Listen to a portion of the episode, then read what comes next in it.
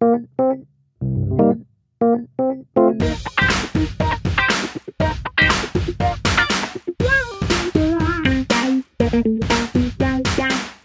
und herzlich willkommen zu einer neuen Folge im Brandschutzmilieu. Diesmal hört ihr wieder nur uns zwei. Keine abgefahrene Special-Folge diesmal. Es geht um das Thema Bevölkerungsschutz und Sven ist auch wieder am Start. Sven, wie geht's dir? Hallo, ähm, läuft. Ich, ich finde, das klingt jetzt ein bisschen wenig mit nur uns beide. Bislang lief das auch ganz okay, oder? Ja, doch, ich glaube auch. Ich glaube auch. Sven ist übrigens per ähm, Skype zugeschaltet. Nur, damit ihr das wisst. Ähm, ist übrigens immer schon so gewesen. Warum sagst du das jetzt? War doch schon immer. Nee, bei der ersten Folge war es nicht so. Eigentlich wollte ich sagen, Sven ist per, per App zugeschaltet, wie beim Drosten-Podcast, aber das habe ich mir verkniffen. Ja, also Sven, mir geht's übrigens auch gut. Ich ähm, komme quasi gerade aus dem CSA-Anzug von meiner Grundausbildung. Ich, ähm, es ist warm, würde ich sagen. Es ist warm. Der Herr muss sich wieder aufdrängen mit seinen Themen. Fangen wir an mit den News. Die erste News. Gründung des ISR. Die Feuerwehr Köln hat ein eigenes Institut, Institut für Schutz und Rettung gegründet. Dabei möchte sie Wissenschaft und Praxis ein wenig enger verzahnen und damit außeruniversitäre Forschung mit akademischer ähm, Forschung und auch Anwenderforschung vereinen. Und das finde ich sehr spannend. Und da schauen wir einfach mal, was dabei rumkommt. Die zweite News bezieht sich auf eine altbekannte und heiß begehrte Feuerwehrdienstvorschrift, und zwar die Feuerwehrdienstvorschrift 10, tragbare Leitern. Ähm, sie wurde vergangenem Jahr schon als Entwurf vorgestellt und ist jetzt in der endgültig überarbeiteten Version am 8. Juli 2020 veröffentlicht worden. Ähm, es geht dabei maßgeblich ähm, um die Erweiterung um die Multifunktionsleiter. Ein Abschnitt für die Kommandos ist dazugekommen und ähm, ein Großteil der Fotos wurde aktualisiert, die jetzt nicht mehr Feuerwehrangehörige in persönlicher Schutzausrüstung aus dem Jahr 1990 bis 2000 zeigen, sondern aktuelle persönliche Schutzausrüstung. Weg von den News hin zum Thema. Wir fangen heute mal ein wenig anders an mit dem Thema. Ich hatte es ja schon gesagt, Bevölkerungsschutz. Und bevor wir da inhaltlich arbeiten, müssten wir vielleicht erstmal überlegen, was gibt es da überhaupt für Begriffe? Welche Terminologie verwenden wir, Sven? Ja, das Ganze ist ein bisschen auf meinen Mist gewachsen, weil ich wollte einfach ein paar Begriffe mal klären zu Beginn. Wir fangen an mit einer Großschadenslage oder, wie man vielleicht heute auch sagen kann und in manchen Regionen tut, Großeinsatzlage. Für alle, die nicht aus dem Bereich der Gefahrenabwehr kommen, ist natürlich erstmal klar, es gibt große Ereignisse, große Feuerwehreinsätze, große Einsätze von Hilfsorganisationen in der Gefahrenabwehr, von denen man dann auch überregional in den Zeitungen und Medien liest. Und das sind dann meistens solche Großschadenslagen beziehungsweise Großeinsatzlagen. Eine Großschadenslage, Großeinsatzlage zeichnet sich vor allen Dingen dadurch aus, dass eine große Anzahl von Betroffenen, das sind Menschen und auch Tiere, Sachwerte eine große geografische Ausdehnung und einem, der, die dann einen größeren Einsatz ähm, der Gefahrenabwehr erfordern, gegeben sind. Das Ganze kann zum Beispiel ein Großbrand sein, das wäre jetzt relativ klassisch, ähm, eine Massenkarambolage auf der Autobahn, auf irgendwelchen anderen äh, Fahrstrecken, ein Massenanfall an Verletzten, kurz MANF, ein Massenanfall an Erkrankten, das ist das Äquivalent, nur ohne Verletzung, MANE oder humanitäre Einsätze, wie zum Beispiel ähm, in den letzten Jahren auch präsent, eine große Anzahl an ankommenden Geflüchteten, welche versorgt werden müssen. Wichtig ist, das kann eine Katastrophe sein. Was eine Katastrophe ist, dazu kommen wir gleich. Aber es muss keine Katastrophe sein. Denn eine Katastrophe ist ganz klar definiert und muss über einen definierten Dienstweg festgestellt werden und hat dann auch Konsequenzen. Kurz mal auf diesen Begriff der Großeinsatzlage. Der ist mir zuletzt, äh, letzt, oder zum ersten Mal äh, letztes Jahr im Rahmen meiner Masterarbeit ähm, zugegen oder aufgefallen. Der Unterschied zwischen einer Großschadenslage und der Terminologie des, der Großeinsatzlage ist die, dass eine Großeinsatzlage nicht unbedingt einen Schaden voraussetzt ähm, wie eben von mir erwähnt, so ein Massenanfall an Verletzten oder an Erkrankten oder auch eine, eine humanitäre Notsituation muss ja nicht unbedingt einem Schaden zugrunde liegen, sondern es ist erst einmal ein Großeinsatz und das könnte man dann als Großeinsatzlage bezeichnen. Ja, Die Katastrophe. Wie gesagt, sie ist definiert, aber, und das werden wir diese Folge noch ein paar Mal hören, sie ist jeweils von jedem Land einzeln definiert. Aber eine Katastrophe ist grundsätzlich eine Einsatzlage, welche aufgrund der Anzahl von betroffenen Personen und Tieren, betroffenen Sachwerten, der geografischen Ausdehnung oder zeitlichen Ausdehnung über eine Einsatzlage des täglichen Lebens hinausgeht und nicht mit den regelhaft vorhandenen Ressourcen der örtlichen Gefahrenabwehr angemessen bewältigt werden kann. Hierbei muss dann auf überregionale Kräfte äh, zurückgegriffen werden. Das können zunächst Kräfte der Nachbarlandkreise sein, aber dann auch Kräfte des ähm, ja, der noch weiter entfernten Kreise, also andere im Land ansässigen Kreise oder sogar Kräfte aus anderen Bundesländern. Weiterhin, vor allen Dingen was die geografische Ausdehnung äh, angeht, kann eine solche Lage über die Landes- oder auch Bundesgrenzen hinausgehen. Anders als gerade bei der Großschadens- bzw. Großeinsatzlage sagt, sind das noch größere Einsatzlagen. Zum Beispiel Naturereignisse wie Hochwasser, Unwetter, Erdrutsche, ähm, Zugunglücke, die noch größer als Massenkarambolagen auf den ähm, Bundesautobahnen sind oder sehr, sehr groß äh, ausgedehnte Vegetationsbrände und Waldbrände. So, und was ist jetzt die Definition daran und wo kommt dann ähm, die von mir ähm, erwähnte, die erwähnten Dienstwege und das Gesetz in Betracht. Nun, die Katastrophe ist durch den Katastrophenfall gedeckelt. Dieser Katastrophenfall wird in der Regel in einem Katastrophenschutzgesetz eines Landes definiert. Ähm, und nur wenn das eintritt, kann der ausgerufen werden und dann ist es eine Katastrophe, kein Großeinsatzlager oder Großschadenslager mehr. Und nur dann greifen die Mechanismen, die wir euch in der heutigen Folge erklären wollen. Ich habe doch mal kurz noch mal eine Definition rausgesucht aus dem Katastrophenschutzgesetz des Landes Sachsen-Anhalt. Das hat auf jeden Fall nicht damit zu tun, dass wir dort studiert haben, den ganzen Kram in der Vorlesung durchgekaut haben. Und zwar ist in, in äh, Sachsen-Anhalt der Katastrophenfall ein Notstand, bei dem das Leben, die Gesundheit oder die lebenswichtigen Versorgung einer Vielzahl von Personen oder erhebliche Sachwerte gefährdet oder im Wesentlichen beeinträchtigt werden und zu dessen Abwehr oder Eindämmung der koordinierte Einsatz der verfügbaren Kräfte und Mittel einer gemeinsamen Einsatzleitung erforderlich ist. Stichwort gemeinsame Einsatzleitung.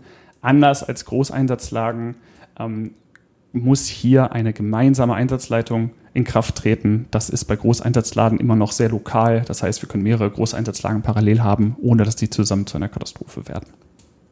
Ist immer noch trocken das Thema, wa? Ja, das Thema ist trocken, aber ich könnte mir vorstellen, dass es jetzt ein bisschen anschaulicher wird, weil wir haben uns überlegt, bevor wir noch weiter in das Thema einsteigen, nehmen wir einfach mal ein paar Beispiele von Großeinsatzlagen, von Katastrophen. So zum Beispiel, manche erinnern sich, je nachdem, wie alt ihr seid, an den Heidebrand, die Lüneburger Heide 1975, die hat auf 13.000 Hektar, das sind 130 Quadratkilometer, gebrannt und davon waren über 5.000 Hektar allein Moor- und Heideland. Und dafür waren über 15.000 Feuerwehrleute im Einsatz, 3.800 Feuerwehrfahrzeuge, diverse Hilfsorganisationen, auch das THW, die Bundeswehr, die Bundespolizei. Ein sehr faden, sehr schlimmen Beigeschmack hatte der Tod von fünf Feuerwehrangehörigen in diesem Einsatz welchen der Fluchtweg abgeschnitten wurde durch eine 20 Meter hohe Flammenwand. Das hat sich der Wind gedreht. Und es gab auch noch weitere Probleme, nämlich einmal, dass die zuständigen Dienststellen auf Bundes-, Landes- und kommunaler Ebene einfach nicht auf Einsätze dieser Größenordnung vorbereitet waren zu der Zeit. Es gab Differenzen über Zuständigkeiten und Kompetenzen, Missverständnisse auf Führungsebene, auf verschiedenen Führungsebenen und unklare Zuständigkeiten und Führungsstrukturen standen dem effektiven Arbeiten dann im Weg. Und Folgen, die daraus entstanden, waren primär erstmal, es wurden Ausrüstungen. Es war klar, dass wir bessere Ausrüstung brauchen, nämlich für den Waldbrandeinsatz, unter anderem verschiedene Karten, aber auch geländegängige Fahrzeuge. Es wurden zum Beispiel auch Vielkanal-Funkgeräte ähm, angeschafft und eingeführt, die zur besseren Kommunikation dienten oder dienen sollten und verschiedene äh, Einsatzleitwagen angeschafft und die Einführung von Fernmeldezügen.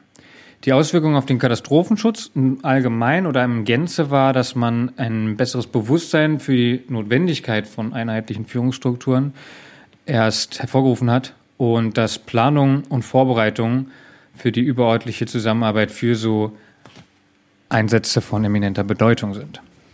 Wenn wir das aus heutiger Sicht betrachten, ist das eigentlich für jeden heutigen Gefahrenabwehrer relativ klar. Ne? Wenn wir das mal kurz mit oben ähm, mit unseren bisherigen Terminologien vergleichen. 15.000 äh, Feuerwehrleute im Einsatz, 13.000 Hektar, also 130 Quadratkilometer ähm, betroffene Fläche. Das passt genau in die Kriterien, die wir vorher unter Katastrophe oder Großschadenslage heute verstehen und rein interpretieren würden. Das war damals aber nicht so. Das hat angefangen zu brennen, man brauchte immer mehr Kräfte, man brauchte immer mehr Kräfte. Man wusste schon, okay, das ist jetzt eine Katastrophe, aber es war nicht so definiert. Und dadurch, dass wir diesen Katastrophenfall heute feststellen können und dann ganz bestimmte Mechanismen in Gang setzen, die den Leuten auch bekannt sind und dann wissen, wie sie sich zu verhalten haben und was wir tun, ähm, das ist das, was Carsten gerade unter dem Bewusstsein für die Notwendigkeit äh, von einheitlichen Führungsstrukturen und Zusammenarbeit äh, gemeint hat. Und trotzdem werden wir im weiteren Verlauf auch merken, dass wir auch heute noch ähm, Zusammenarbeit und Planung immer auch noch ähm, ein Thema sein kann, was, wo wir besser drin werden können. Aber dazu später mehr. Was hast du? Hast du noch ein Beispiel, Sven? Ja, ich äh, darf ein Beispiel, was wo viele von uns schon auf der Welt waren, ähm, erwähnen. Das ist ähm, die, das Zugunglück 1998 äh, in Eschede. Deutlich lokaler als der Heidebrand. Das äh, ist in dem Dorf in Niedersachsen bei Eschede passiert. Dort ist ein ICE am 3. Juni 1998 äh, entgleist und hinterließ eine Einsatzlage mit 101 verstorbenen Menschen, 88 schwer verletzten Personen und 106 leicht bis unverletzten Personen. Anders als äh, 20 Jahre zuvor beim Heidebrand waren hier die Verbesserungen im Katastrophenschutz nach äh, 1975 spürbar. Man hat also eine auf strategischer Ebene eine deutliche Verbesserung in der Koordination und Heranziehung von Kräften bemerkt. Aber auch hier gab es Folgen, die sich auf den Katastrophenschutz äh, ausge, also ausgewirkt haben bis heute. Und zwar war es der erste Einsatz, in dem auffiel, dass eine Einsatznachsorge in Form einer Seelsorge, wie heute nennen wir sowas Notfallseelsorge oder psychosoziale Notfallversorgung, PSNV, notwendig war dass man also nicht nur nach dem Einsatz nach Hause geht und, und einfach das vergisst und weitermacht, sondern dass man sich systematisch mit dem Geschehenen auseinandersetzt und das über eine lange Zeit, wenn notwendig, ja, aufarbeitet. Und hierzu wurde das Konzept der, ähm, der langfristigen und akuten äh, Notfallseelsorge Notfall überhaupt erst in der Öffentlichkeit richtig bekannt und in ganz Deutschland verbreitet und ist danach auch dem Katastrophenschutz zugewachsen. Also heute beinhaltet der Katastrophenschutz auch genau diesen Punkt. Ich will damit übrigens nicht sagen, dass es 1998 komplett neu war. Das Konzept gab es schon, aber es wurde erst danach in der heutigen Form etabliert. Absolut. Und das ist auch heute noch sehr, sehr unterschiedlich geregelt, allein schon, dass es für ganz verschiedene ähm, Terminologien gibt, aber dass viel im Kommen und viel im Tun und ich glaube, auf jeden Fall ist festzuhalten und schwer zu schätzen, dass das inzwischen bei allen Thema ist und nicht mehr gering geschätzt wird und gesagt wird, das ist irgendwie ein Laberthema oder so. Das ist zum Glück gar nicht mehr so. Es gibt auch noch ähm, Katastrophen oder größere Lagen, die uns allen einfallen, wenn wir zum Beispiel klimabedingte oder wetterbedingte Ereignisse ähm, als Grundlage für Katastrophenschutz betrachten, dann sind da zum Beispiel die diversen Elbe-Hochwasser, die wir hatten, also 2006, 2013 noch in näherer Erinnerung. Größe, das Größere war 2002, wo sehr viel, und da haben wir also alle noch Bilder im Kopf, äh, mehrere Bundesländer überschwemmt waren. Und die Folgen daraus waren natürlich auch, den vorbeugenden Hochwasserschutz besser zu betreiben. Und dabei geht es nicht nur um Dämme und noch höhere ähm, Stauschutzsysteme, sondern vor allem Hochwasserschutzsysteme meine ich natürlich, sondern auch um Flächen, wie geht man mit Flächen um, um Ackerland und so. Also das ist ein großes Thema und bis heute noch. Und am Rande auch ein initialer Punkt für unseren Studiengang. Der wurde, ich glaube, 2003, ich weiß es nicht genau, ähm, errichtet mit aus den Erfahrungen heraus, dass es gut ist, Studienabschlüsse in der Richtung zu haben. Das als ein paar Beispiele, was Katastrophen, Großeinsatzlagen sein können. Und ich würde jetzt gern ähm, so ein bisschen übergeben, wie hat sich Bevölkerungsschutz entwickelt in Deutschland. Wir reden von Deutschland hauptsächlich. Und ihr habt schon gemerkt, ich habe die ganze Zeit zwei Begriffe völlig nebeneinander verwendet, nämlich Bevölkerungsschutz und Katastrophenschutz. Und das ist ein wenig komisch. Vielleicht muss ich jetzt sogar noch einen Begriff dazu schicken, nämlich den Zivilschutz. Also, Zivilschutz und Katastrophenschutz. Bis heute unterscheiden wir dazwischen, nämlich zwischen Katastrophenschutz und Zivilschutz. Katastrophenschutz ist Ländersache, also bei Überschwemmung, bei Bahnunglücken. Dann ist der Katastrophenschutz der Länder gefragt. Da gibt es Gesetze, die regeln das und verschiedene Einheiten bis runter in die Kommunen. Es war eine Lehre aus dem Dritten Reich, Katastrophenschutz und polizeiliche und militärische Strukturen weitestgehend zu trennen. Das sieht man im ganzen föderalen System in Deutschland, dass das viel getrennt ist. Ne? Das kennt ihr auch auf anderen Ebenen, im Schulsystem und so weiter. Nur im Verteidigungsfall ist der Katastrophenschutz Bundesaufgabe. Und dann ist auch nicht das Verteidigungsministerium verantwortlich dafür, sondern das Bundesministerium des Inneren, das Innenministerium. Und dann heißt es auch nicht mehr Katastrophenschutz, sondern Zivilschutz. Und so gab es halt lange Zeit so Doppelstrukturen, denn der Bund musste etwas vorhalten für den Verteidigungsfall und stets für humanitäre Hilfe, für die deutsche Zivilbevölkerung im Verteidigungsfall vorbereitet zu sein. Und auf der anderen Seite mussten die Länder im Rahmen des Katastrophenschutzes auf Ähnliches vorbereitet sein, nur eben im Friedensfall sollte das im Friedensfall eintreten. Und das hört sich aus heutiger Perspektive so ein bisschen komisch an, hat aber seine Begründung, denn es gab einfach andere Bedrohungsszenarien. Ja? Also wenn wir jetzt den Kalten Krieg nehmen, das jetzt auch schon eine Weile her ist, ja, während dieser Zeit war es einfach noch ein bisschen klarer zu trennen. Es gab die potenzielle Gefahr für die Bundesrepublik Deutschland von außen und da vor allem vom Warschauer Pakt angegriffen zu werden. Und darauf musste sich vorbereitet werden. Ne? Durch Schutzbunker, durch die zivile Reaktion auf atomare Aufrüstung.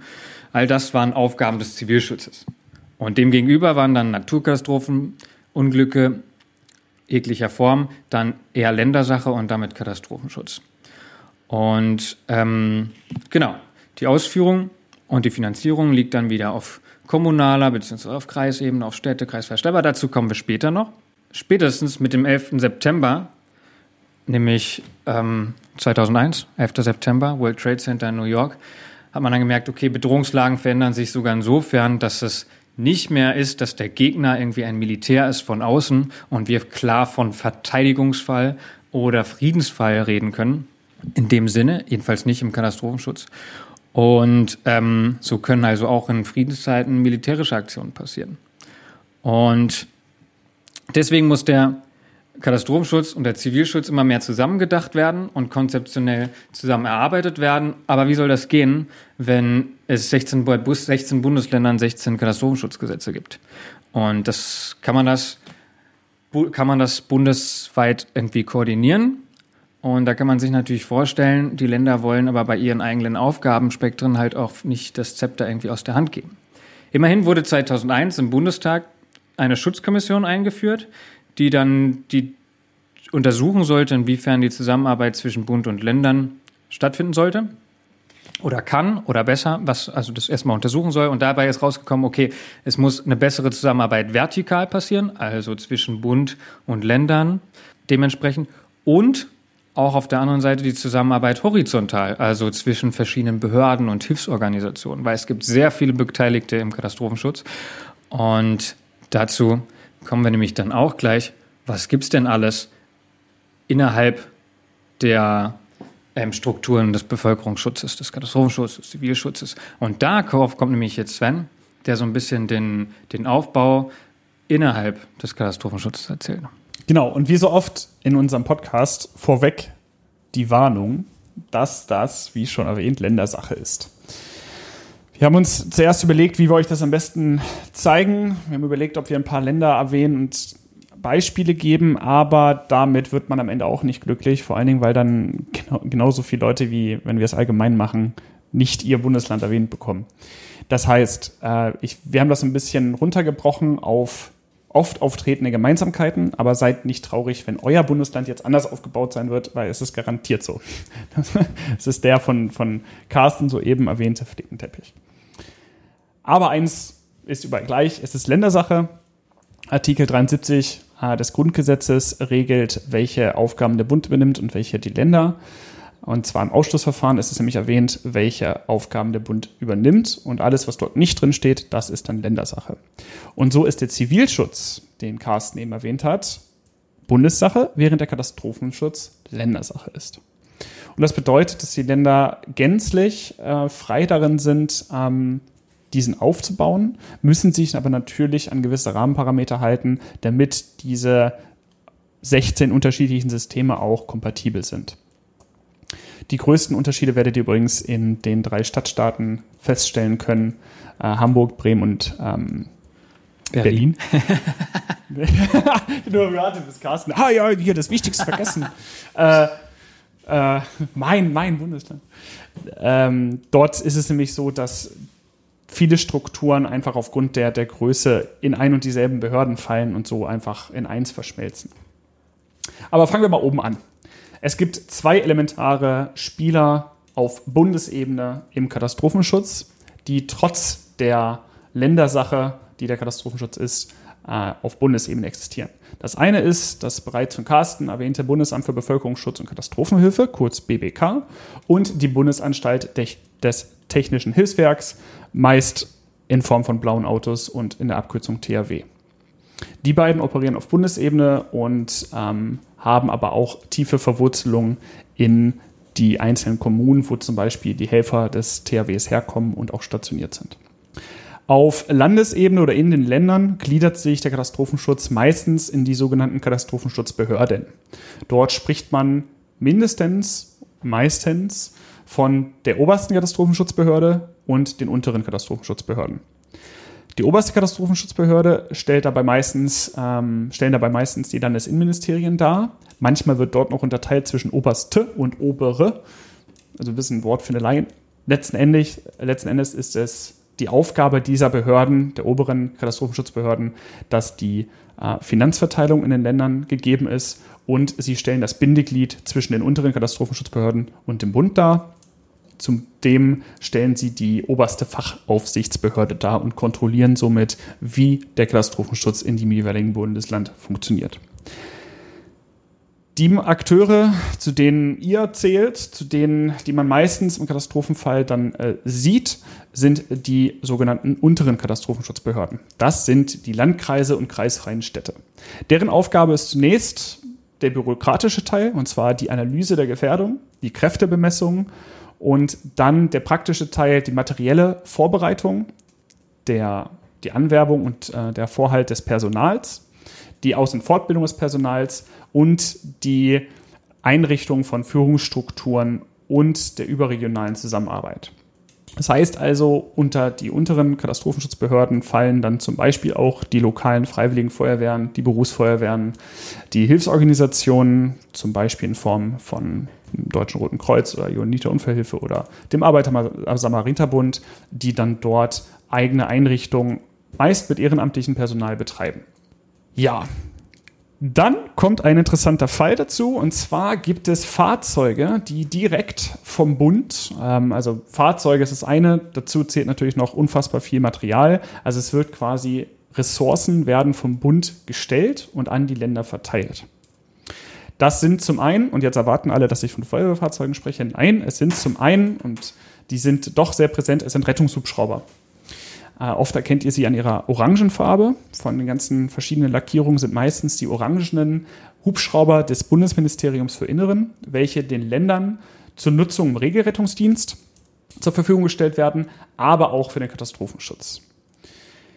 Und danach werden vom Bund sogenannte ja, Feuerwehrfahrzeuge, Bundesfahrzeuge ähm, gestellt, zum Beispiel in Form des Löschfahrzeuges Katschutz, kurz LF Katschutz, oder dem Decon Person, also Decon P, dem CBN Erkunder, welcher ähm, chemisch-biologische, radioaktive, nukleare Gefahren erkunden und aufklären soll, oder den CBN Messleitkomponenten oder im Sanitätsbereich den Gerätewagen SAN.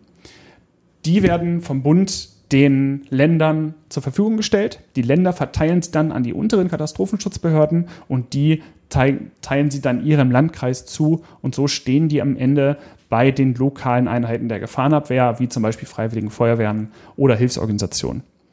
Auch hier dürfen die im Regel Betrieb benutzt werden. Also wenn ihr einen LF-Cut-Schutz zum Beispiel, was so der typischste Vertreter ist, ähm, zu Hause stehen habt, dann fährt er ja regelhaft auch bei einem ganz normalen Brand- oder Hilfeleistungseinsatz raus.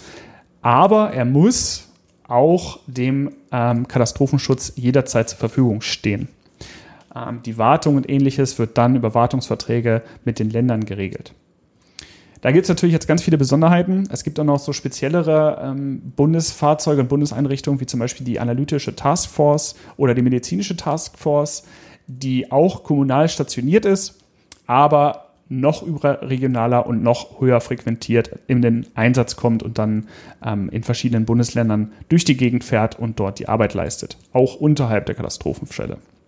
Ja, zuletzt gibt es private Organisationen, die nicht explizit einem einer ja, unteren Katastrophenschutzbehörde oder irgendeinem Landkreis zugeordnet sind. Zu denen zählen zum Beispiel AdFire oder Hilfsorganisationen auf Landesebene wie DRK, ASB, JUH oder auch der Kerntechnische Dienst, welche im Rahmen des Katastrophenschutzes eingesetzt werden können. Ähm, wie gesagt, die zählen meist nicht direkt zu den unteren Katastrophenschutzbehörden, Hilfsorganisationen meistens schon, aber zum Beispiel AdFire ist eine in der ganzen Bundesrepublik und vor allen Dingen international operierende ähm, Einrichtung, welche im Falle eines Katastrophenfalls dann äh, zum Einsatz kommt. Genau, in Katastrophenfällen können natürlich immer wieder auch Vereine um zu, zu Hilfe gezogen werden oder ihre Hilfe anbieten und dafür natürlich dann auch entschädigt oder bezahlt werden. Gerade Hilfsorganisationen werden aber ganz oft auch fest in Katastrophenschutzpläne mit eingearbeitet. Ne? Die müssen das dann auch sicherstellen. Also zum Beispiel in meinem Land Heimatkreis, wo ich herkomme, stellt der ASB verschiedene Versorgungsbetreuungs-, Sanitätszüge, die dann fester Bestandteil der Alarm- und Ausrückeordnung sind. Das geht schon, wenn sie dann aber schon vorher vor festgelegt, vor, also vorgesehen sind. Ja, also ich, ich denke, man, man vergisst manchmal einfach ein bisschen, dass viele Einheiten Einheiten des Katastrophenschutzes sind und daher stammen, weil man sie halt am wenigsten in diesem Katastropheneinsatz sieht. Ja, also ähm, in meinem Studium in Hamburg hatten wir auch äh, einen LF-Cut-Schutz in unserer Fahrzeughalle stehen. Aber das letzte Mal, dass dieses LF-Cut-Schutz dort in einem Katastrophenschutzeinsatz war, war dann zum Elbe-Hochwasser 2000, weiß ich gar nicht mehr, 13. Ich glaube, es war 13, ja, genau, 2013. Ansonsten fährt das im Jahr 300 Einsätze, die überhaupt gar nichts mit dem Katastrophenschutz zu tun haben. Rettungshubschrauber ähm, des ähm, Bundesministeriums des Inneren, hier in meiner Heimatstadt Hannover, Christoph 4, ist ein solcher, aber er fliegt all seine Einsätze außerhalb dieses Katastrophenschutzes. Und nur sehr, sehr selten kommt es dann dazu, dass er sagt, okay, Katastrophenschutz, Anforderungen überregional in ein anderes Bundesland, dort werden viele Rettungshubschrauber benötigt, dort fliege ich jetzt hin. War zum Beispiel in Eschede der Fall. Das ist die, die ganz kleine, der ganz kleine Prozentsatz äh, von den Einsätzen dieser Fahrzeuge. Aber wenn es dazu kommt, ist es ihre Aufgabe und dann auch die primäre Aufgabe. Und dann sind sie auch da. Genau, es gibt ja auch ganz viele Einheiten aus Hilfsorganisationen, die man, dass man, da weiß man im besten Fall, wissen die Behörden, dass es sie gibt und manchmal ähm, weiß man aber gar nicht, was sie alles können. Also ich habe das mal sehr äh, eindrücklich festgestellt, wie krass Wasserwachtstrukturen zum Beispiel sind, die irgendwelche Strömungsretterausbildungen extrem gut können und gelernt haben. Und da können viele andere Strukturen, die da im Erstausrückenden oder im festen Alarmrückeordnung sind und wären, auch schnell einpacken. So, ne? Also da, da sind wir wieder bei dem Flickenteppich. Ähm, ich möchte übrigens jetzt niemanden diskreditieren. ich bemühe mich mal um einen authentischen äh, Übergang. Sekunde, 3, 2, 1. Aber Carsten, es gibt doch einen elementaren Spieler, den wir auch schon mehrfach genannt haben und den du jetzt ganz gerne erklären möchtest, oder? Den du, du übrigens genannt hast, obwohl ich ihn noch gar nicht genannt habe. Oh, jetzt wird es tatsächlich authentisch. Pass mal auf. Erzähl uns mal, was das BBK wirklich kann. Also, das Bundesamt für Bevölkerungsschutz und Katastrophenhilfe, das gibt es. Die Innen, ich hatte das ja schon angesprochen, dass die Innenministerkonferenz sich zusammengesetzt hat nach dem 11. September und auch dem Elbhochwasser und gesagt hat, was müssen wir irgendwie da was verändern. Und unter anderem das BBK war die nötige Konsequenz daraus. 2005 wurde es gegründet. Und da ist dieser Begriff Bevölkerungsschutz, den ich by the way noch nicht erklärt habe, den habe ich jetzt schon mehrmals verwendet. Der möchte nämlich genau diesen Zivilschutz und Katastrophenschutz so ein bisschen als, okay, was wir meinen, unterschiedliche Sachen, aber insgesamt machen wir ähnliche Sachen. Deswegen führen wir jetzt diesen Begriff ein. Zivilschutz ist ähm, Bundesaufgabe, Katastrophenschutz, Landesaufgabe und Bevölkerungsschutz meint das alles. So. Und das ist Bevölkerungsschutz und dafür gibt es dieses Bundesamt. Und das soll eben diese Schnittstelle sein. Zum einen erfüllt es natürlich, Zivilschutz sicherzustellen, das, was die Aufgabe des Bundes ist. Nun wollten wir aber diese Doppelstrukturen irgendwie abschaffen. Und die Idee ist, dass das BBK das koordiniert und unterstützt. Also die Länder in ihrem Katastrophenschutz unterstützt. Weil abnehmen, so will man es in Deutschland nicht und bisher nicht. Und deswegen bleibt Katastrophenschutz Landesaufgabe.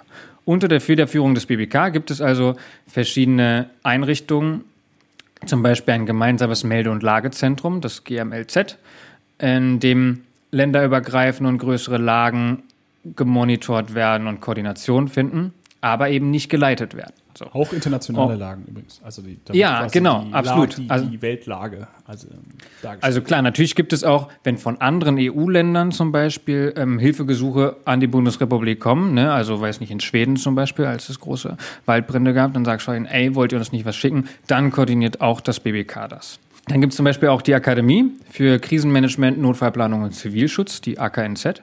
Auch da können Menschen, die im Katastrophenschutz tätig sind, hingehen und ähm, lernen und damit natürlich auch Vernetzung stattfindet.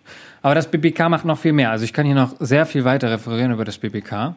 Zum Beispiel, genau, Hilfen für Katastrophen im Ausland. Es gibt ganz viele Leitfäden. Dabei geht es auch ganz viel, um sich mit, um in, mit der Bevölkerung zu beschäftigen. Ne? Nicht nur, dass wir nicht in unserem eigenen Dunst schweben, sondern es gibt verschiedene Apps, Hotlines für die Bevölkerung, die von Sven angesprochene analytische Taskforce, auch die wird vom BBK verwaltet ich weiß nicht, ob das der richtige Begriff ist, aber es ist eine, ähm, eine Einheit, die im Zusammenhang mit dem BPK steht. Das ist die die Gefahrstoffzüge der Kreise und Länder zum Beispiel mit Messtechnik unterstützt und da eben auch mal oben drauf setzt. Auch, ähm, ja, möchtest du was sagen, Sven? Ja, äh, ich wollte die mir sehr ans Herz gewachsene Fachinformationsstelle des BBKs erwähnen. Die Fachinformationsstelle des ähm, Bundesamts für Katastrophen Bullshit, BB. Äh, sagen wir einfach BBK. Ja. das ist zu oft. Ähm, die Fachinformationsstelle stellt kostenfreie Informationen und Literatur rund um das Thema Katastrophenschutz, Feuerwehr, nicht polizeiliche Gefahrenabwehr dar.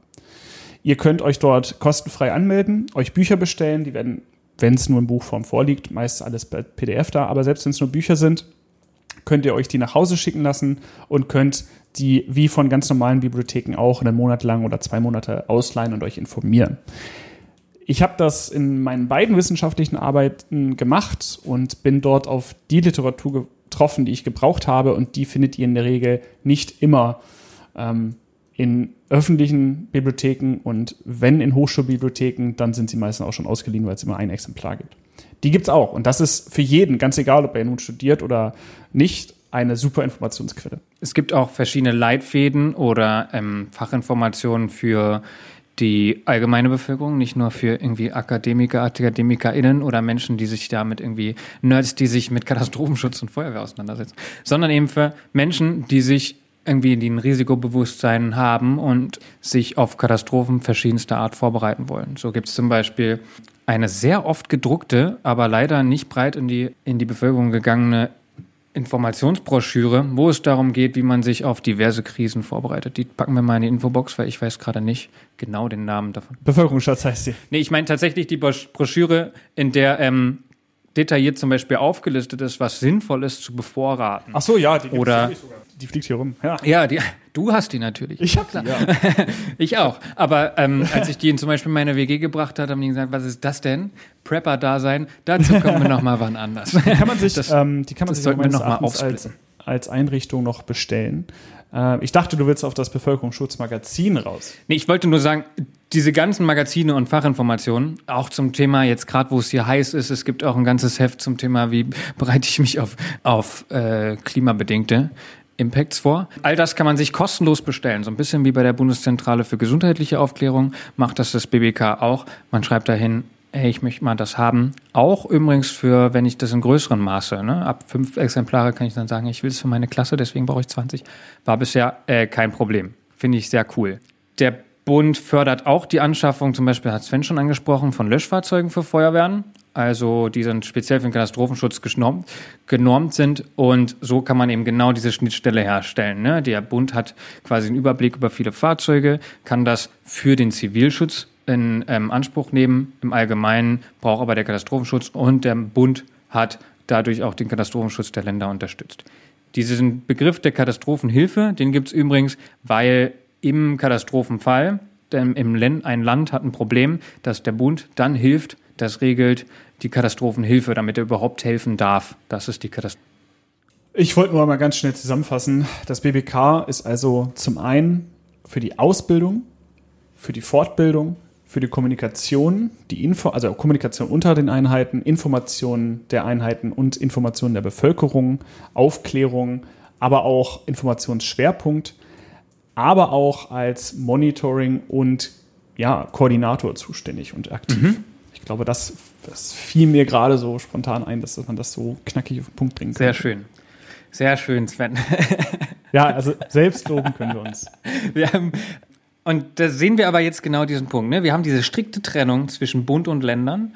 Und wenn was in Deutschland passiert, dann wird es meistens eher im Rahmen des Katastrophenschutzes sein, weil wir haben einfach seit sehr vielen Jahren keinen Krieg mehr und nicht im Zivilschutz. Und trotzdem macht es immer wieder Sinn, gerade bei Flächenlagen, über Ländergrenzen hinaus zu denken. Und das versucht man über diesen Bevölkerungsschutz so mehr und mehr Hand in Hand zu arbeiten. Nichtsdestotrotz bleibt Bevölkerungsschutz ein Flickenteppich und der Bund kann sich eigentlich kaum einmischen. So. Außer im Rahmen dieser Katastrophenhilfe und über das BBK. Und viel Hilfe und Möglichkeiten den Bundesländern zur Verfügung stellen, sofern sie es denn wollen. Und auch das ähm, jetzt Corona war zum Beispiel auch wieder ein Beispiel, wie dieser Flickenteppich halt noch breiter ist. Denn Pandemie und Infektionsschutz, das ist zwar ähm, Bundesaufgabe, unterliegt aber dann eben nicht dem BBK, sondern dem Bundesgesundheitsministerium. Und dazu gehören andere Bundesbehörden, wie zum Beispiel das Robert-Koch-Institut und das Paul-Ehrlich-Institut, so, ne, die dann sich mehr um Impfung beschäftigen und beraten da inhaltlich. Also Bevölkerungsschutz und Aufklärung für Krisen wäre das BBK, aber zum Beispiel Schutz kritischer Infrastrukturen, da sind wir dann wieder woanders beim Verkehrsministerium. Also auch selbst on, in horizontaler Ebene haben wir da ein, so ich möchte das Wort jetzt nicht mehr sagen, heterogene Strukturen. Und ähm, wir haben einfach einen extrem großen Koordinierungsaufwand. Und da müssen sich Menschen Kompetenzen teilen, wissen, was andere können, koordinieren und das eben nicht nur vertikal und horizontal. Und das ist ähm, wird noch große Aufgabe der kommenden Zeit sein im Katastrophen, im Bevölkerungsschutz. Was übrigens nicht heißen soll, zumindest hoffe ich das nicht, Carsten, dass Zentralisierung die Lösung für alles ist. Ähm, der Flickenteppich hat auch seine Vorteile. Es hat seine Vorteile, dass Kompetenzen aufgesplittet sind und nicht alle auf einem Punkt sind. Nicht zuletzt das macht eine Demokratie irgendwo auch aus. Aber zum Beispiel zentral organisierte Staaten in Europa, wie zum Beispiel Frankreich, haben nicht direkt davon profitiert. Also man konnte nicht sagen, oh ja, Frankreich war zentral äh, organisiert und darum lief das jetzt in den letzten Monaten alles besser dort. Das war nicht der Fall. Man kann in diesem Flickenteppich deutlich flexibler reagieren. Man kann sich die Kompetenzen auf horizontaler Ebene, auf zum Beispiel Bundesebene, wie Carsten gerade sagte, hinzuziehen, die man braucht und die wegsplitten, die man nicht braucht. Man hat übrigens auch, also das hat man auch bei Corona schön gesehen, dass es so Redundanzen gibt. Ne? Also dadurch, dass wir viele Doppelstrukturen haben, haben wir ganz oft eben Doppelstrukturen, die im Krisenfall auch sehr gut sein können. Also genau, ich will das überhaupt nicht schlecht reden, sondern einfach nur sagen, dass das ein ein besonderer Aufwand ist, den man betreiben muss im Thema Netzwerken, im Thema Koordination und aber auch ja, irgendwie. Also Kommunikation. Ja, ne, seine eigene Machtstruktur vielleicht auch manchmal so ein bisschen zu hinterfragen, mehr zu koordinieren, als das zentral zu machen. Und, by the way, in anderen Ländern wird auch viel mehr polizeiliche, militärische Gefahrenabwehr und zivile Gefahrenabwehr zusammen betrachtet. Und das ist in Deutschland halt auch überhaupt nicht so und finde ich auch ein, finde ich auch sehr schön, dass das so ist. Das war übrigens in der DDR, weil ich habe immer durch die ähm, Geschichte gerade argumentiert äh, oder so ein bisschen erzählt und habe da die DDR sehr rausgeklammert. Da war das übrigens auch nicht so. Da ähm, waren polizeiliche, militärische Strukturen mit dem Zivilschutz sehr nah beieinander und das hat man in Deutschland gut, finde ich, oder in der BRD inzwischen ja auch immer noch, ähm, glaube ich, eigentlich sehr gut gemacht. Das sind aber trotzdem Herausforderungen, die wir haben in unserem täglich Brot. So. Es ist letzten Endes dasselbe wie nahezu immer. Kommunikation, Networking ist das Stichwort. Sehen, was, was können wir, was müssen wir wann tun und einfach darauf vorbereiten, wann muss ich mit wem kommunizieren. Und B, reflektieren. Ähm, man kann natürlich immer rumschreien, wenn es gerade irgendwie nicht ganz groß passt. Wenn man am Ende dann nichts daraus lernt und sagt, okay, jetzt vorbei, da haben wir nichts gemacht. Dieses System muss sich immer wieder hinterfragen, es muss immer weiter werden und ähm, es kann gut sein, da haben wir ja, ich glaube, in den letzten Folgen eine News zu gehabt, dass Zentralisierung vom Bevölkerungsschutz zum Teil eine Besserung herbeiführen könnte, aber nicht global gesehen auf den gesamten Bevölkerungsschutz, sondern in Teilen. Zum Beispiel die Anforderungen von Löschflugzeugen oder Hubschrauber. Das könnte man zentralisieren. Ist es zum größten Teil auch, ja. Aber solche Punkte sind natürlich, ja, also bewiesen. Das kann man, das kann man sagen, das ist, das, da wäre es besser. Aber das kann man nicht auf alles abwälzen und das muss sortiert werden und dann in Einzelfällen verbessert werden. Und das passiert ja auch. Also ja. es gibt ganz viele Gremien, die Normen machen und deswegen können wir einen Schlauch der Feuerwehr, der in Bayern ein B-Schlauch ist, mit einem B-Schlauch in Schleswig-Holstein zusammenkuppeln. Also das geht es und das sind sehr langsame und sehr langwierige Prozesse und irgendwann kann man einfach nur hoffen, dass das wie in der Politik geht, dass sich auf Dauer irgendwann das Gute durchsetzt oder das Richtige oder das hm. Ja, jetzt, jetzt wird es mir hier zu moralisch. Kommen wir nochmal ganz kurz auf den Punkt. Wir haben nämlich noch einen. Und ähm, das ist die Resilienz, Carsten. Ja, wir haben jetzt die ganze Zeit über Bevölkerungsschutz geredet, über vertikale und horizontale Strukturen und da waren Organisationen drin, da war die Politik drin, da waren Behörden drin und da war aber nicht die Gesellschaft drin. Und die Forschung zeigt, die Sicherheitsforschung zeigt, dass sich dass eine Gesellschaft auf Krisen nur gut vorbereitet ist, wenn sie die ganze Gesellschaft damit reinnimmt und wenn die Gesellschaft als Ganzes gut auf Krisen vorbereitet ist. Also dieses, ähm, es wird kein Katastrophenschutz, kein Bevölkerungsschutz geben, der sich auf alle Krisen vorbereitet, ohne die Bevölkerung mit einzubauen. Und ähm, wir sind als Behörden, als diverse Strukturen, in der wir freiwillig oder hauptamtlich tätig sind, auf die Zivilbevölkerung angewiesen, mit denen zusammenzuarbeiten, zu wissen, was können, die müssen wissen, was wir können, wir müssen wissen, was die Bevölkerung und das, ähm, was die Bevölkerung kann und vorbereitet hat. Und alle müssen eingebunden werden, informiert werden und gestärkt werden. Und da gilt ganz klar, je höher der Selbstschutz und die Selbsthilfefähigkeit der Bevölkerung ist, desto besser können wir ähm, Krisen begegnen. Genau. Und vor allen Dingen müssen dort auf der einen Seite geklärt werden, wo sind die Grenzen des Katastrophenschutzes, des Bevölkerungsschutzes. Also was können die äh, Einheiten der nicht polizeilichen Gefahrenabwehr, der polizeilichen Gefahrenabwehr, was können die leisten und was können sie nicht leisten? Also was müssen ähm, die Bürgerinnen und Bürger selber bevorraten? Oder was müssen sie selber können? Bevorraten war jetzt direkt schon auf die Antwort dieser Frage bezogen. Zum Beispiel Essen. Äh, wenn wir zum Beispiel von einem großflächigen, lang andauernden Stromausfall reden, dann sind die Mittel, Lebensmittel bereitzustellen für alle natürlich sehr begrenzt, weil wir können nicht das ganze Land mit Lagerhallen pflastern, wo jetzt für jede kleine oder jede große Lage alles vorrätig ist. Wir müssen dann nur in, in, Regal 5 gucken und da sind jetzt für die nächsten 24 Stunden für die gesamte Bevölkerung Essen drin. Das ist zum Beispiel ein Punkt, äh, wo die Bürger aktiv werden müssen, sich informieren müssen, wo wir sehen, dass jeder genug Nahrungsmittel für einen gewissen Zeitpunkt ähm, vorrätig haben. Das zum Beispiel. Und das ist zum Beispiel der Vorschlag, also da sagt das BBG ganz klar, Menschen in Deutschland sollten für zwei Wochen, zwei Wochen Nahrungsmittel bevorraten für diverse Risiken, die sie in Form von Katastrophen ausgesetzt sein können. Und das der klassische, klassische Beispiel ist da halt der Stromausfall. Da haben die Bevölkerungsstrukturen wie die Feuerwehr, aber auch der Katastrophenschutz sehr viel mehr, sehr viel andere Aufgaben zu tun, als rumzufahren und Essen zu verteilen aus Lagern, Hallen, die wir gar nicht haben. Genau, und äh, anders ist es aber so, dass es Aktivitäten der Bevölkerung gibt, die nicht unbedingt immer wünschenswert sind. Bei den Elbe-Hochwassern, äh, gerade den letzten hat sich gezeigt, in Zeiten von Social Media haben sich viele Gruppen von Menschen verselbstständigt und eine eigene Strategie und eine eigene Taktik in der Deichverteidigung aufgefahren.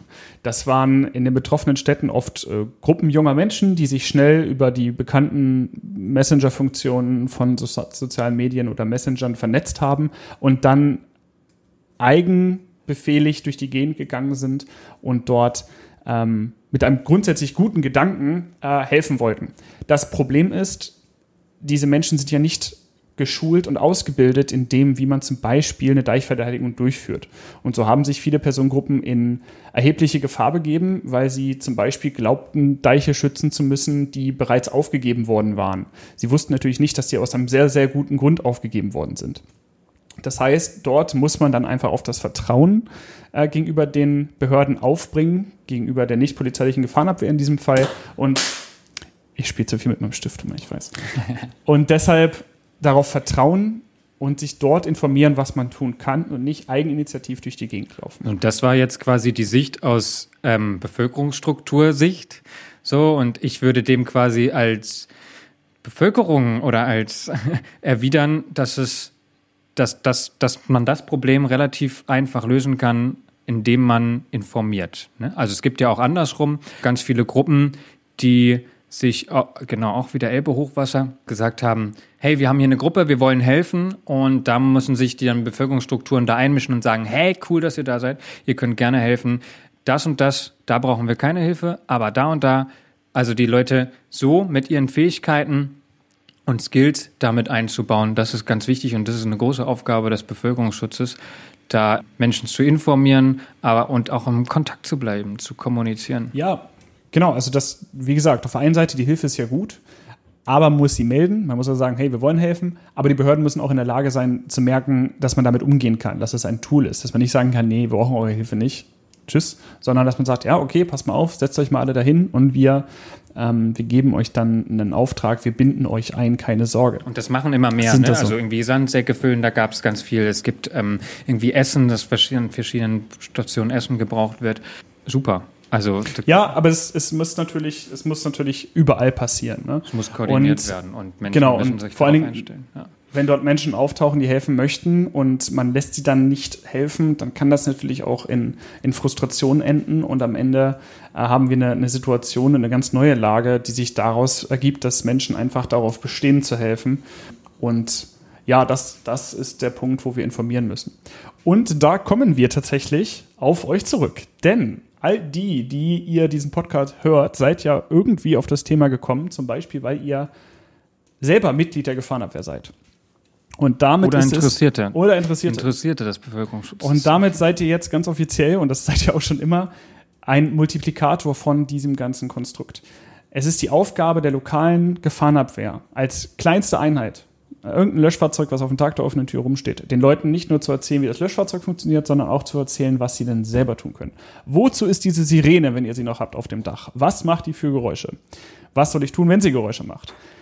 Vielleicht habt ihr einen Flyer dazu da, was man denn zu Hause hat. Nein, wir haben nicht tonnenweise Erbsensuppe im Gerätehaus. Und nein, die verteilen wir auch nicht. Wo könnt ihr euch informieren? Was gibt es für Informationsquellen? Was macht ihr in welchen Situationen? Und all das ist etwas, was ihr als, egal wie groß ihr seid, egal wie viel Einfluss ihr habt, als Mitglied der Gefahrenabwehr oder Hörer dieses Podcasts machen könnt und wo ihr einfach einen Teil dazu beitragen könnt, dass der Bevölkerungsschutz in Deutschland in Zukunft besser wird. Wir kennen das aus anderen Bereichen wie ähm, Brandschutzaufklärung, Brandschutzerziehung, wo wir hingehen und sagen, ey, stellt euch vor, es brennt, was tut ihr, was könnte man besser machen, dass man sowas auch für andere Bereiche macht. Nur eben mehr Diskurs, dass man darüber redet und auch diskutiert. Also es geht darum, alle Menschen zu erklären, ihr macht jetzt das und ihr macht jetzt das, sondern auch wirklich darüber zu reden. Und aber Anfang, jeder Anfang ist mit Informationslage zu verbessern und da haben wir jetzt schon das BBK doppelt, dreifach. Es könnte man auch fast eine Werbeaktion des BBK. Ich habe auch gerade drüber nachgedacht. Müssen wir das, das jetzt schrecklich? Also, Aber diese Homepage ist wirklich. Guckt sie euch an. So. Wir sind, wir sind nicht von denen gesponsert. Aber wir würden es natürlich auch nicht ablehnen, wenn sie Bock hätten. Ja, also. ja. Aber, und das letzte zum BBK, wofür wir Werbung machen möchten, solltet ihr jetzt gerade irgendwo sitzen, wo ihr Zeit habt, aufs Handy zu gucken, damit meine ich explizit nicht das Auto, dann überzeugt euch davon, dass ihr die Warn-App des BBKs, sogenannt Nina, installiert habt. Das ist der erste Schritt, euch zu informieren. Nina ist eine Warn-App, die in ganz Deutschland lokale wie auch überregionale Warnungen an die Bevölkerung rausgibt. Das heißt, ihr installiert diese App, macht die Push-Benachrichtigung eures Smartphones an und sollte lokal oder ähm, ja, global eine ähm, Information an die Bevölkerung seitens der Gefahrenabwehrbehörden, an der, an der Gefahrenabwehr beteiligten Behörden rausgegeben werden müssen, dann erhaltet ihr über diese App. Ergänzend dazu, und die ist nicht vom BBK, damit haben wir unser Sponsoring jetzt auch gerade wieder versaut, äh, würden wir euch die App Katwan nahelegen. Diese App war tatsächlich zuerst da und ist hauptsächlich für lokale Alarme die oder Benachrichtigungen an die Bevölkerung gedacht. Auch die installiert ihr kostenfrei auf euer Smartphone, macht die Mitteilung an und dann bekommt ihr zum Beispiel im Falle eines Großbrandes, wenn die ähm, Emission, also der Rauchentwicklung in eure Richtung zieht, eine Information. Oder ihr bekommt aktuelle Corona-Nachrichten drüber. Die waren im Zuge der Corona-Pandemie jetzt auch dabei und ähm, alle möglichen anderen Informationen. Ich möchte dazu nochmal aus dem Nähkästchen plaudern. In anderen Ländern ist es möglich, das einfach über SMS zu machen. Ne? Da kann man, wenn es jetzt irgendwelche Warnungen, die an die Bevölkerung gehen sollten, irgendwie lokal eingegrenzt werden, dann kann man einfach dem Handyprovider sagen, schick mal diese Nachricht per ähm, Priority SMS an alle mobilen Endgeräte in diesem Bereich und dann macht er das. Und das geht leider in Deutschland so rechtlich und auch technisch nicht. Auf jeden Fall weiß ich gar nicht, ob es das geht, aber es wird nicht gemacht. So, ähm, und das ist sehr schade. Und das ist die einzige Möglichkeit oder die oder eine der besten Möglichkeiten im, im Zeitalter des Smartphones, diese App auf dem Handy zu haben. Und man kann bei der auch festlegen, bei beiden, festlegen, welche Warnschwelle man haben will. Also da geht es zum Beispiel auch um Unwettergefahren. Und wenn man keinen Bock hat, wegen jedem Witter gewarnt, Gewitter gewarnt zu werden, so wie ich zum Beispiel, ich habe keine Angst vor Gewitter, ähm, kann man das ausschalten auf gewissen Ebenen. So, also ja, das wäre es noch wichtig, dass Leute nicht überfrachtet werden mit ähm, Informationen, die für sie dann doch vielleicht gar nicht relevant sind. Ihr werdet tatsächlich auch nicht so häufig über solche Apps gewarnt. Also das passiert die Hemmschwelle dafür ist meistens relativ hoch, sei denn ihr stellt sie ein, dass sie bei jedem Gewitter da alarmiert werden. Ähm, und dann hält sich das in Grenzen. Aber vor allen Dingen funktioniert das ganz schön mit der Standortfreigabe, denn wenn ihr zum Beispiel irgendwie im Urlaub seid oder ähnliches, wenn ihr irgendwo zu Verwandten zu Besuch seid, dann kriegt ihr das gar nicht mit, dass dort was ist. Zu Hause guckt man noch mal irgendwie in die News oder Freunde erzählen es einem, dass irgendwo was los ist. Gerade wenn man unterwegs ist, kennt man das nicht. Äh, wenn ihr die App jetzt schon installiert habt oder dann installiert, ja, das war jetzt, was ihr jetzt ja tut, dann habt ihr die Chance, also meine Überleitungen sind ein Traum heute, muss ich ganz ehrlich sagen. Dann habt ihr die Chance, am 10. September diesen Jahres um 11 Uhr teilzuhaben am bundesweiten Warntag. Wow. Krass, sorry, ne? Sorry, ich bin heller. genau, also am 10. September diesen Jahres um 11 Uhr findet der bundesweite Warntag statt. Dabei handelt es sich um einen wirklich tatsächlich bundesweiten Probealarm mit allen verfügbaren Ressourcen, die Bevölkerung zu alarmieren. Das sind zum Beispiel das Radio, das Fernsehen, soziale Medien, Nina, Katwan, alle Sirenen, die es gibt, alle Lautsprecherwagen, die es gibt und digitale Werbetafeln. Das Ganze könnt ihr also am 10. September erleben. Haltet die Ohren offen. Äh, solltet ihr Sirenen zu Hause haben, nicht erschrecken. Die äh, gehen dann auch mal in einen Moment los, wo man es nicht erwartet. Und ähm, was soll man dann machen, Sven, wenn die Sirene angeht? Ja, das kommt jetzt auf den Ton an. Nein, also wenn die Sirene angeht und äh, jetzt hast du diesen Einwurf, den wollte ich gar nicht machen, aber okay, wenn die Sirene angeht äh, und es nicht die Alarmierung der Feuerwehr ist, das sollte euch ja bekannt sein, sollte das bei euch zu Hause noch der Fall sein, dann schaltet ihr bitte das Radio ein und dann kriegt ihr dort weitere Informationen. Vielen Dank. Wenn ihr jetzt ganz cool sein wollt, dann habt ihr sogar noch ein Kugelradio, weil das könnt ihr sogar außerhalb des Stromausfalls benutzen. Aber das führt zu weit. Ja, und ansonsten empfehlen wir euch und verlinken euch auch in der Infobox die beiden Apps, die Homepage des BBK, dort, wo ihr alle Infoflyer bekommt. Und außerdem verlinken wir euch was noch? Ja, nee, das lesen wir uns ja, nochmal durch Carsten und wir packen so da richtig viel rein ich wollte noch eine coole Überleitung machen zu unseren Kontaktmöglichkeiten. Und zwar erreicht ihr uns. Wollen wir eigentlich noch zusammenfassen? Wir haben es bisher gemacht. Ich kann es auch sehr schnell Ach so. machen. Ja, dann macht Wir hatten eine fantastische Einleitung. Wir haben über News gequatscht.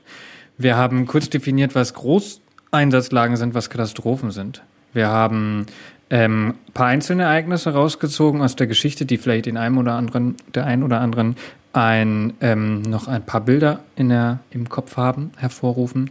Wir haben so ein bisschen die historische Entwicklung vom Bevölkerungsschutz angeguckt. Warum, warum wird hier immer zwischen Zivil- und Katastrophenschutz unterschieden und warum ist das, ist es so schwierig zu fassen?